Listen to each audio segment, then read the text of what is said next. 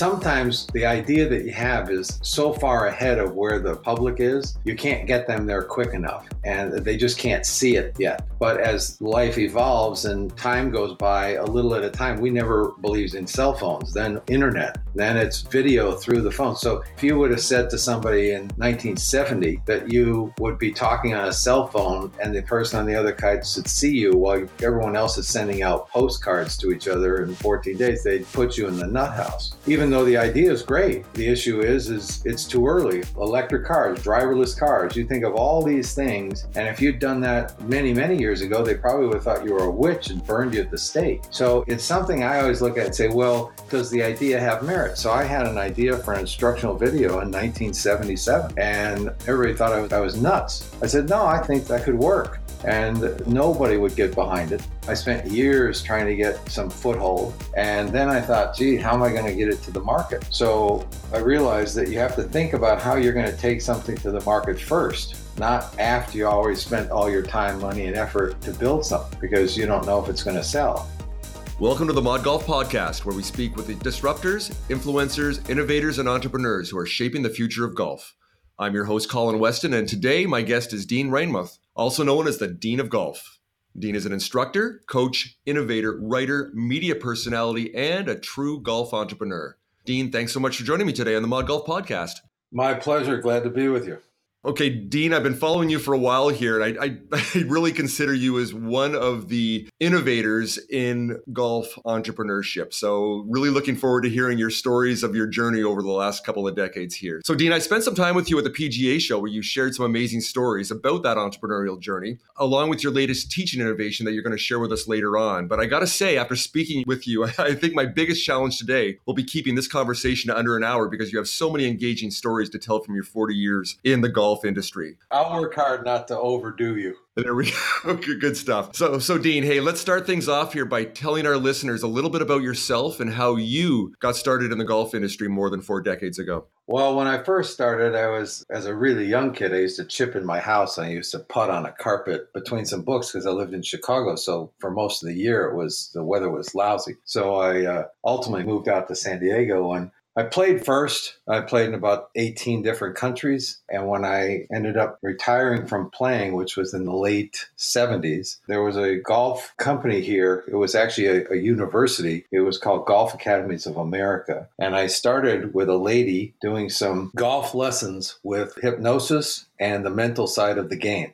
She made a brochure and she said, well, you know, this is kind of interesting because we have like Cesar Sanudo and a bunch of these guys come in and they want to work on the mental side of their game. And she said, we might be able to synergize that. So, you know, how do we do that? So we made a brochure. She fronted the money for the brochure. And she said, well, where would we find students? You'll do the golf side. I'll do the mental, emotional side and the self-hypnosis. So it was, the company's name was called Hypnos Morpheus. This is way back, you know, and people are like, Hypnos Morpheus? What kind of a name is that? Right. But they used to do these motivational seminars. So we'd get all these brochures and she says, well, where are you going to market them? I said, well, that's easy. I'll go out to the Buick Open and every person in that parking lot's a golfer. We'll just put them on the cars. So I get a bunch of friends and we go out there and start plastering around the cars in the parking lot. And they're all over the place. And this guy drives up in a car saying, hey, what are you doing? You can't do that. You don't have a permit to do that. I'm thinking, a permit to put pieces of paper on a windshield of a car? This doesn't make sense. So he wants me to then take them all off the windshield. I took off a few and then I left. And the first day we had twenty people show up for the free seminar. And she says to me, look, I don't know if this is going to go that well because it's no deposit. She said, but, you know, go in and talk to them and we'll see who signs up. So we came out and she said, I can't believe this. She said, nineteen of the twenty signed up for these classes. I said, what happened to the other guy? I was worried about the guy that didn't sign up. So I ended up literally getting all twenty people in that first one to start the thing. So that's kind of how I started. Then I went to the San Diego Golf Academy. And we had regular classes. Now they're called, there's P R G R, there's universities that have these educational programs for students that want to get into the golf industry, whether it's general manager position or sales. That was the beginning of the San Diego Golf Academy, which is now Golf Academies of America, which is pretty much throughout the United States. And I started a class back then because I was coaching here and I had a, a young student named Nancy Harrison who in one summer, she won eleven junior tournaments. So I was both teaching golf and working at the Golf Academy. And at the Academy, I started a program for what we call the methods of teaching class, where I would teach teachers how to teach. And we would go to, we call them the geriatric group because they came over on a Tuesday and this was like their recreational time. They just wanted to get out, hit some golf balls and see if they could get their game better. But they're elderly and they had a good time. And these students, we would talk in the class and then they would actually work with the students and I would monitor them while they were giving a lesson. And what I found out was two things. There's one method of teaching somebody when you're teaching a student how to play. There's another when you're teaching, like if I was teaching you how to teach someone else. And that system in golf was never instituted to that level before. And still, most of the training that people have now is they go to seminars and you listen, so you become educated. But the process by which you see a student, you read what it is that they're doing, you start to understand how they think and feel and transmit information between their brain and their body. That connection is the hardest one to understand. So you learn an awful lot when you're teaching someone else how to teach another person. Right. I just want to go back here a bit. I, I just love that early story of you with the guerrilla marketing and just getting out there and just marketing right on windshields. Yeah, this is pre-internet days we're talking here, whereas now, of course, you can have focused, pinpointed marketing for different segments. I just love your entrepreneurial grit there of just getting out there and just making it happen. Well, and, that, and that's the thing, you know, it, it takes that even now, you know, they use all the analytics and all that stuff. It's like they'll have analytics on everything. Well, I watch, I'm going to watch the Super Bowl with a lot of people this weekend, but that doesn't mean that I'm a buyer of football equipment. It just means I'm a casual viewer. You have to dumb down in between that. But what I knew at that time is there isn't a single person in these parking lots that isn't passionate about golf. Now, what I didn't know is how many of them really want to play better. But the odds are that most people who love the game are all trying to figure out how to play a little better. Some are trying to play at all, and others are trying to find a little piece that they need. And if they get that, then they play to the level that they'd like to play to. So that was a very defined market, and it was easy to spot. Right. What did you say? nineteen out of twenty there before you went after the last guy there. That's ninety-five percent success rate as far as customer validation. Right. Nowadays, any industry will actually take that. And obviously that gave you the insight there that there was something really there. Right. And you then to take it in San Diego and then scale that up there by becoming the teacher of teachers or the coach of coaches to really scale that up as the startup mentality these days of wanting to scale up real fast, that you actually had the mechanism in place to do that. So I have to ask you here, Dean, as we're kind of sticking with the early years here, have you always had this entrepreneurial D N A? Has this always been part of you even as a kid, or is this something that kind of emerged as a young adult? No, I think it was always in me. I, I never saw myself as a follower of anything. My father actually came to our house one time when he first saw it, and he asked me, he said, "Did you ever imagine you'd live in a place like this?" And I said, "Yeah, always." And he was shocked. He said, "Always?" I said, "Yeah, from the time I was eight years old. I always had it." It was just something that a friend of mine years ago said, "You're never going to work for a company." I said, "Why do you say that?" He says, "You're not cut out that way." No, I've been told, not maybe not so nice, that uh, I'm pretty much unemployable. So, so yeah. Yeah, I love the I love the risk. As do I. You and I are cut from the same cloth as far as that entrepreneurial D N A. But seeing what you do here, there is risk, but also you're not just some reckless renegade. You really see where opportunities are and build that up incrementally and really take some risks. But you also seem to be getting that constant feedback to see what's working and what's not.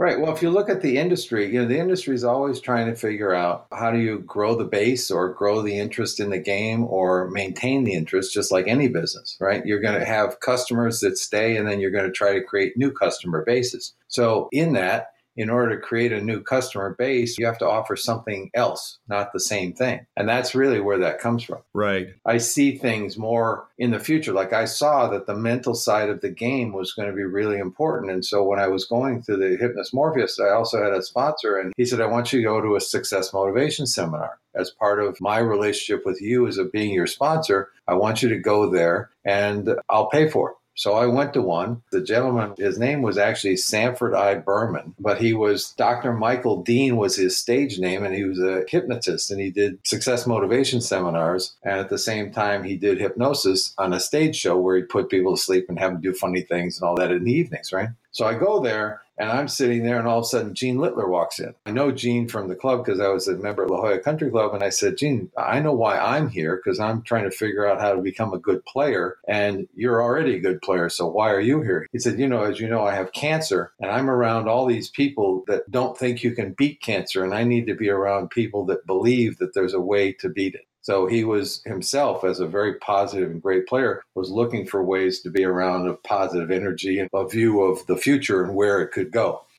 Interesting. So it sounds like you've also surrounded yourself with energetic, positive, interesting, and dynamic people too to help propel you forward here. And on that, as an entrepreneur, you need to surround yourself with people that can help move you forward. You mentioned Gene there. Is there anyone else in your life early in your career that has helped you along the way to shape your entrepreneurial journey here, Dean?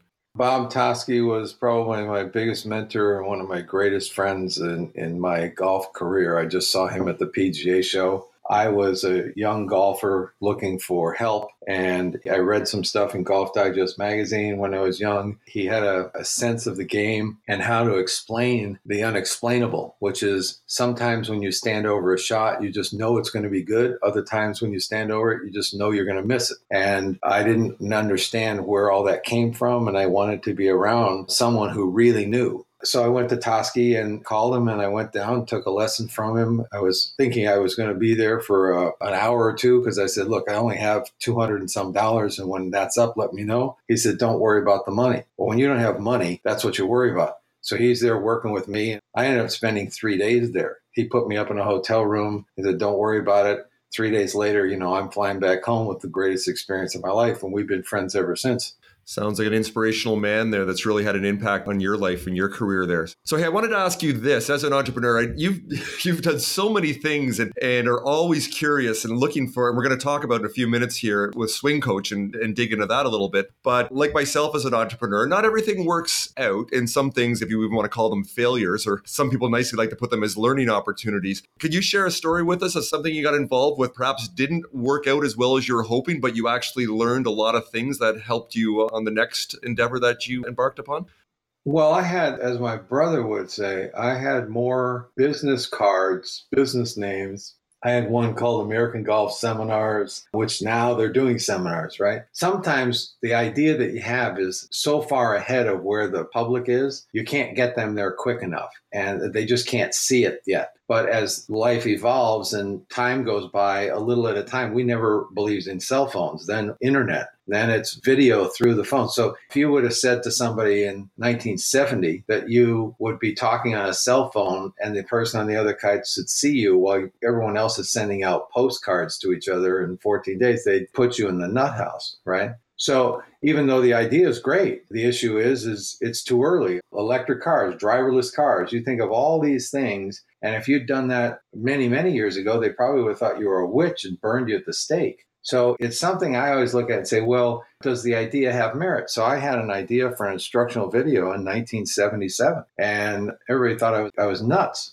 I said, no, I think that could work. And nobody would get behind it. I spent years trying to get some foothold. I finally got a sponsor at American Airlines and Anheuser-Busch, and I packaged it together. I, I got some airline tickets. I traded that off with some producers so that by the time I finished the video, I'd already had it paid for. And then I thought, gee, how am I going to get it to the market? So I realized that you have to think about how you're going to take something to the market first, not after you already spent all your time, money, and effort to build something, because you don't know if it's going to sell. So that's where, you know, that comes from. I took it to one guy, and he was, his name was Rich Card of Master Grip. And Rich is, at the time, was one of the biggest seller of golf instruction videos, because by the time I got mine out, they said the market was flooded. So now I went from, it's a bad idea, to, well, everyone's doing one. Why would we take you on? Because you got Nicklaus and Palmer and Gary Player and all these big names, and they're all selling their videos. So it's too late now. So you're either too early or too late. And all I could do is every time I had one of those conversations, say, sorry, you're an idiot, next, and move on. And I kept doing that. And ultimately, Rich didn't take it on, but another guy did. It was D. Swing Meyer. He took it on, and we got a six percent response rate. We sold those for a while. I gave him exclusivity. And then I went back to Rich, and I said, listen, here's my response rate. He said, well, if that's correct, we'll make a lot of money. I said, yeah, because now I want half, because I proved it out. And so we sold over a million copies. Wow, I didn't realize the number was that high. I just love that. It's interesting, the last couple of years, just between accelerators and startup camps and so many tools and resources and groups out there for young entrepreneurs, you didn't have that back in the day and you had to figure that out yourself. And it sounds like you nailed that. You actually found the market first, kind of started small, found the right fit, and then scaled the thing up rather than, and I teach this all the time when I mentor startups and young entrepreneurs, the last thing you want to do is create a product on budget, on time that nobody wants. And it sounds like you figured that out. Exactly. I started traveling. I did the very first World Teaching Summit. I was a keynote speaker over in Malaga, Spain. And I came back from that and I started doing other ones. But I had heard about this thing coming out called the Golf Channel. By that time, I had written for Golf Magazine, which was my first printed material, which was Take a Swing at Tension. And that was the article name. And then from that, I realized that because I was good locally, everybody knew me here in San Diego, but I taught Nancy Harrison, then I taught the Malbergs. One qualified for the Open twice. The other was the Section Player of the Year. So I had good local branding and positioning and success. But if I wanted to do what I wanted to do, I had to do it on a much bigger scale. Well, years earlier, I'd been in an office building one time and a lady walks by and she goes, "Why aren't you in commercials?" And I looked at her kind of flippant and I said, "No one's asked me yet. And what else am I going to say?" So she comes back a little while later and she says, "No, I'm serious. That's my agency. If you're interested, my name's Mary Crosby. Come in and see me." She was my agent for the twenty-five years I was in the Screen Actors Guild. And it all happened sitting on a bench. So I had experience in front of the camera, and what I wanted to find out was, how do I get to a bigger, broader audience? Because if I'm only getting, say I'm getting one hundred people in San Diego, well, if I can reach everyone on the planet, I can multiply that one hundred times over, right? So I'd heard about this thing at the Golf Channel, and I was giving a guy a lesson named Gary Davis. And Gary, I said, you know, I've got to find somebody who knows somebody with the Golf Channel. And he goes, "Why?" I said, "Because I can do T V. I'm a member of the Screen Actors Guild. I've got a presence. I know what I'm doing on T V. I could do that. And that's going to be where it's going." He said, "Well, I know Joe Gibbs." He said, "I'll give you his number. Give him a call." So I called Joe Gibbs. Joe says, "Yeah, Dean, you know, Gary told me about you." He said, "Call Gary Stevenson down at the Golf Channel and set it up." And Joe's one of the investors with Golf Channel, correct? Yeah, he and Arnold were friends and they struck it up. And then I M G was another one of the original investor groups. So I called Gary and Gary said, "Yeah, well, look, come on down, do two shows for us." So I go down. I said, "I'll do two shows for nothing. If you like what I do, you have to hire me." They said, "Okay." So I have no idea that it's already closed. They've already got three guys. They had Ledbetter, Pels, and Jim McLean were already signed on, but I didn't have any idea. So I go down there, do the two shows, and I told them I wanted two students. I didn't want to know who they were. I just wanted to see them. I needed fifteen minutes to watch them, and then we'd shoot the shows. So I'm there with Bob Swanson, who was my producer for many, many, many years and still a good friend. And we went out there, and they had Scott Van Pelt, who no one knew at the time, and another guy and myself. And I said, "I need two cameras, put one here, one here, and this is what I'm going to do with Scott, and this is what I'm going to do with somebody else." So I teasingly tell Scott I made his career at this point because he became famous for being my student on the Golf Channel. So anyway, we did the two shows. We did the first show. It took us about an hour and a half. We did the second show. It took us like an hour and fifteen minutes. Arnold came up in his cart. We said hello, and they hired me. And that was the beginning. Then I started to reach a broader audience, and we achieved that. Launched date was actually January seventeenth, nineteen ninety-five. We launched the Golf Channel at the P G A Show in Las Vegas. And we did the opening show. They never gave us a shot. They thought we were going to be on the air for about a month.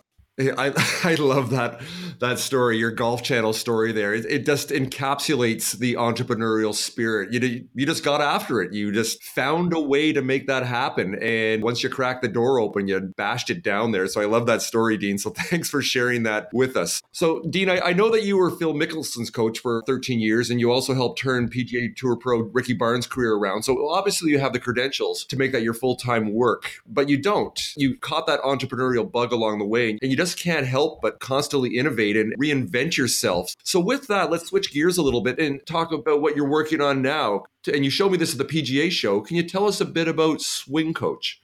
Yeah, it's a very, very interesting project. A gentleman named Bill Parks is the inventor. Bill had, through a mutual friend, Michael Max, had sent it to me to take a look at it. And when I first looked at it, I said, I get a lot of this stuff. I mean, I get all kinds. And if you go to the P G A show, you know all the stuff that's being sold there. And so you look at it and say, yeah, but will it work? If it doesn't work, I'm not interested in it. And I don't use training aids much at all in my whole career. And I didn't endorse them either. Not to say that they're not valid. It's just I never got a hold of them that way. I was more involved with the student directly. And so I saw this and I said, well, you know, this might have some merit. Let's take a look. And it's based on how you would throw a golf ball underhanded, like uh, Toski would say, or people would talk about, you know, throwing the release a little bit, or there's varying ways to describe that. I try not to, you know, get too caught up in words, but they sent it to me and I tried it and I said, there's something here, but it doesn't work. And so I took a pass. And about a year later, Chris Chamberlain, the president of NuPro, the company that has the product in the marketplace, Chris called me and said, Bill mentioned that you'd taken a look at it and you thought there was something there, but it wasn't ready yet. Would you be willing to take another look at it? And I said, yeah, sure. So they sent it to me and I tested it out, and it was a better, but it still wasn't working the way it had to work for me to do something. I said, well, let me see if I can figure out what's going wrong with why it's not working. It should work, but it's not. So I took it up. There's a guy named Rodney Jerkins, who's a very famous producer of music in uh, L A. And his son was an avid golfer. So I took it up and there was a gentleman there that introduced me. And Rodney's son picked up the club and actually hit it. And it broke the prototype cradle, which holds the golf ball. So I couldn't use it at the time. I came home and I thought, well, wait a minute, let me break it some more and see if I can figure this out. So I broke it and I could turn this holder in the club head all the way around. But I taped it with gaff tape in the morning. I changed things and I set it up a different way. I called Bill and I said, why did you set this up on the shaft plane line instead of the swing plane line? He says, well, everybody talks about the shaft plane line. I said, well, that's why it's going dead left. So then we changed that and came up with the name Swing Coach, because when I first went on tour, we were P G A Tour instructors. And now we're called Swing Coaches. So we came up with the name, we reserved the name, we came and rebuilt the whole product. And basically what it does is it's a product that will tell you what you're doing when you're swinging it. Most people's practice swings are better than their ball swing. And the reason is because they tend to focus on hitting the ball versus swinging. If you look at little kids, when you have them hit a plastic wiffle ball, their batting swing is better than when you throw a little hard ball. You toss it underhanded. So I look at that and say, well, if you could train your practice swing to become your actual swing, you're already ahead of the game. Most people's swings are much, much better in the practice swing. And that's because the hit impulse, or the focus on hitting the object, takes their attention away from being aware of what their body's doing, and it puts the attention on hit the ball. And so they're oblivious to what their swing actually did. So it gives real feedback. If you're casting it, the club gets stuck behind, you're coming outside in, the ball goes out in certain angles. If you're swinging too fast, like let's say you wanted to hit a shot forty yards. Well, there's a setup on the club that says, look, if you do it this way, your swing should project the ball out about forty yards. And if you go faster than that, the ball comes out early. If you're slow at that point, the ball comes out higher and to the left. Right. And and so our listeners understand, because you're doing a great job describing something with words that you really need to see. This is a driver with a shortened shaft. So in the driver face actually does have that cradle, as you call it, that a golf ball goes right in the face of that. And when you swing the club, if the, you're on the right swing plane, then it releases it properly rather than, as you just described there very nicely. I did shoot some video of you describing this at the P G A show. I will post that on our YouTube channel for the Mod Golf Podcast, so all of our listeners can see you in action there. And I did take lots of pictures. So we'll have pictures and also links to Swing Coach so people can check that out also. It's so unique in terms of, no, you've never seen something like this before, but it actually works technically. So sometimes innovations, although you're not familiar with the way they look, because they look completely different. I mean, look at the Concorde airplane. It was a totally different airplane look, but it was a great airplane. You have to look at it and say, okay, well, why and how does this work and how can it benefit me as a person, as a player? Is it worth putting the money into it to do that? And I use it myself because it helps me. I've always had a little problem where my hips would turn a little too fast, just like Tiger. and the club would get stuck behind my right hip. My right arm gets behind it, and then it had to go out, and it would go out and around instead of going through down the target line. So this catches it really fast. We talked about this before we started the show here. I know you really believe in this product because, as we talked about, one of our New Year's resolutions was to start saying no to certain things that people ask and even saying no to ourselves so we can really focus on things. And I know you would not expend the energy and the time and your reputation if you didn't believe in this. So with that, I want to ask you very quickly here, Dean, because we're really about growing the game here at the ModGolf Podcast through innovation. Are you finding with the Swing Coach that players, whether they're kids, women, younger people, or any Anybody that's never even played the game before, are you finding some of them are using that to get some immediate feedback as far as your, your target group, or is it more experienced golfers that are using Swing Coach? Absolutely. It works for both. The thing for me is it, I knew it would be beneficial for the less advanced player. I knew that from the beginning. I wanted it to work for me at my level where it could teach me at a faster speed, because if you take a like a little wobble in your car wheel, if you drive slow, you won't notice it. If you drive seventy miles an hour, it's going to show up, right? So in golf, we're always going to want to swing faster and slower based on how far we want to hit the ball. And so I needed the product to work both at a slow speed and also a fast speed. And that's what we use it for. So if, let's say, you're a really long hitter and your short game is lousy for pitching or chipping because your body and everything's too active for power, when you use it properly, it trains you how to get your body and the club moving more in harmony and less where it lags so much. And then you fling the release for all the extra power. So, and if you snatch it back too quick, the ball would come out. So it makes you move away from the ball in harmony as well. So it has both ends of the spectrum, which is why I liked it. Well, it's interesting because now, as you know, Dean, as far as data analytics and everything that we actually have, whether it's through an app and it is the connectivity we actually have and so much data out there. One thing I love about this is it's that elegant simplicity of how it connects to how, as human beings, we actually learn and get feedback, especially the visual feedback. You see it right there. There's no lying there. If, if you don't get the result with the release of the ball, then obviously you're doing one of two things wrong. This is a funny, this is a funny quick story. So did you ever watch American Idol? Yes. All right. So on American Idol one night, they had a guy that came on the show and he, and he got up in front of Simon Cowell and all these people. They said, well, can you sing? He says, yeah. He said, look, I've actually done a study on how to sing. And I've got the vibrations of the vocal cords and how many vibrations per second you have to have to hit the high note and how many vibrations to the low note. He went through this whole gyration of stuff. And you're sitting there thinking, you've got to be kidding me. But he re- really believed because he had studied it that he could sing. Obviously, he couldn't.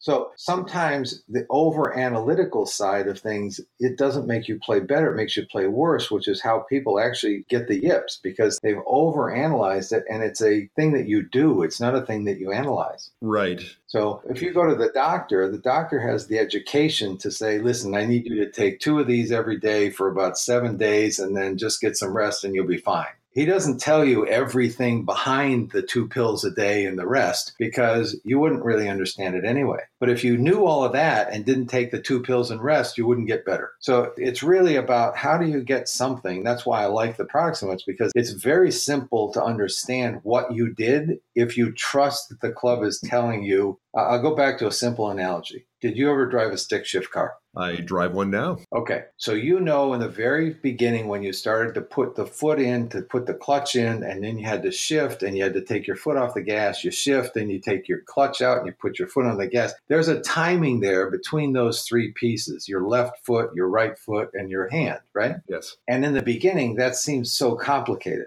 And the engine either over revs and you don't get, the, or you pop the clutch too early, or you step on the gas and it's like, am I ever going to get this? And then all of a sudden the brain switches and you can hear the revs, the R P Ms go, and you're shifting based on the sound. You're not shifting based on all your detailed analysis of what you're supposed to do. This is the same way the real learning process is in the game. The problem is that most people don't know how to teach you to get there. They teach you by dissecting every move, put your hands here, get this over here, get this up this way. And ultimately, that doesn't really get people there very fast. I love that analogy. That, that was as simple as Swing Coach is in your hands there. So, hey, Dean, just to finish up here, just a couple more minutes of your time here. I want to hear your thoughts on growing the game. You've seen pretty much everything over the last four decades here. So I really like to hear your thoughts as far as growing the game and, and where there's opportunities. So is the lens you see things through as far as, let's say, the next five, ten, twenty years for the recreational player, for fans of the game, and, and for professional golfers. So what are your thoughts on the future of golf? I'll give you a few. So I think that to grow the game, first, I think that the game needs to be, and they say this a lot, but needs to be fun first, where it's more camaraderie fun. So for juniors, instead of getting them started in competitive nine-hole events where it's a total score, I think things where they're teamed up with a buddy and they're playing alternate shot or they're playing best ball, and they're literally like a high school team where you're really teamed up with someone else instead of individual competition against the whole field. I think what little kids, especially at the young age, they want to be part of a team because that's how they make their friends. So they join soccer, they join baseball or football because there's other kids, and then they have parties and they have places to go and do. They don't have a network of people that they can call all over the place. So I think that helps the game get more of a foothold of, hey, this is a fun sport. We can go together. When our son Kyle first started to play, the problem was he didn't have any friends that played golf. Right. Nobody played. So he played with me. If he joined a soccer team, he immediately had fifteen friends. And they practiced together and they got to know each other and they talked. So I think that that's one key component that has to be looked at. I think the other one is you have to allow people to get out on the golf course for six holes in the evening, nine holes in the evening, not just eighteen holes, because a lot of times they don't have that much time. But to go out and play five or six holes in a really serene place, work on your game and not have to pay the one hundred dollars green fee just because you're only going out for a few. I think it adds revenue to the golf courses. And I think it allows a person to say, yeah, you know what, instead of doing that, I'm just going to go play a few holes and hit some golf shots, and it cost me twenty dollars instead of one hundred dollars. So I think some of those things can get people back in, especially when you get some busy time frames and you really can't cost income average that out to say, well, is it really worth paying that much money to go out and I'm only going to get an hour of time on the golf course? So people end up going to driving ranges. I think indoor home simulators. I represented a company that was a great product years ago, was an indoor simulator that had a golf ball attached to a tether. So there were no nets or anything required. You just hit that and it showed up on the computer screen. So you didn't have to worry about having having a lot of big space. Teaching the game, having students that are teachers be required to go teach senior citizen home to get them in the game, give them the free clinic, have them monitored so that they're learning how to teach them, not just sit in a class and be educated with intellectual knowledge, because intellectual knowledge doesn't necessarily translate to a skill. I can read up all I want about how to fly the Concorde, but if I sat in the cockpit, I wasn't ready to fly just because I read it and I understood it.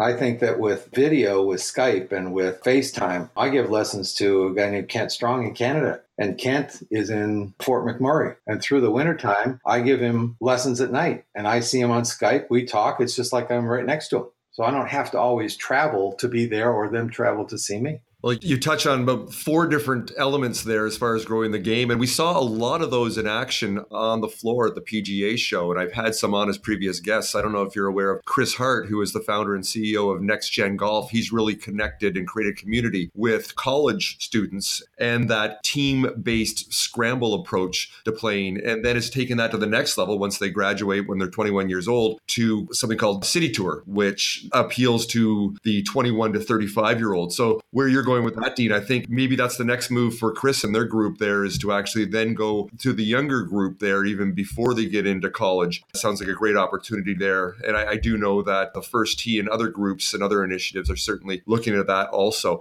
And one of the other things I saw at the show, and I'm going to have them on as a guest, to get more people on the golf course and to actually increase the utilization rate on the course when it's empty half the time. This one app is really cool. It's kind of like Uber or Lyft in the sense that you pay for as far as you drive. It's the same with that. You can play one hole, you can play three holes, and it's all just with the technology they have, you can actually do that. Get on the course and every hole you play, and then once you're done, it actually charges you right there, just like you would when you leave your Uber. So some very interesting stuff out there. It sounds like you've already seen the future a few years ago, and the future is is now. And it's exciting times for golf, which as we both know, even a few years ago, golf was in a tough place, and it seems to be reinventing itself, and it's taking more than one person and one idea to actually do that. And you're certainly one of the ones that's making making that happen. So with that, Dean, I really want to thank you today for being on the ModGolf Podcast. Before we leave here, how can my listeners find out more about Dean Reinmuth and all the good things that you do in the golf space? My email is deanofgolf at A O L dot com and my web is deanofgolf. Nice and simple. Yeah, they couldn't spell my last name. It was hard to pronounce, so I just went to one name, Dean. There we, there we go. Well, on the show notes for the episode, we will have all the links to that and on your bio also on the ModGolf Podcast website. So Dean Reinmuth, the Dean of Golf, thanks for your time today and talking to us on the ModGolf Podcast as one of the early innovators and entrepreneurs that keeps on reinventing himself. You inspire me, and I know you're going to be inspiring others that listen to this podcast. So thanks so much, Dean. Just imagine years ago if you had said somebody, oh, I'm going to have a podcast. They would have said, what is that?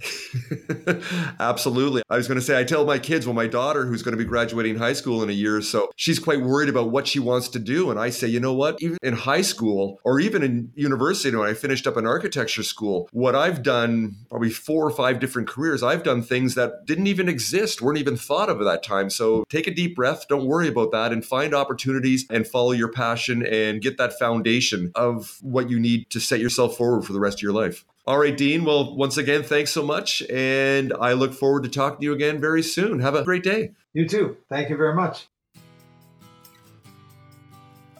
That's a wrap for this week's episode of the ModGolf Podcast. I hope you enjoyed my conversation with longtime golf innovator, coach, and entrepreneur, Dean Reinmuth. If you'd like to learn more about the Dean of Golf and his latest innovative teaching tool, Swing Coach, go to our episode page at w w w dot mod dot golf for pictures and links to a video with Dean on our YouTube channel. Join me again next week when I have the pleasure of speaking with World Golf Foundation Golf twenty twenty Diversity Task Force Chairman, Doctor Michael Cooper, where he passionately works on their mission to promote and increase inclusion across the sport. If you enjoy the ModGolf Podcast, please go to our website at w w w dot mod dot golf or find us on iTunes, where you can subscribe on either platform. I'm your host, Colin Weston. Have a great week, and I look forward to you joining us again soon. Bye for now.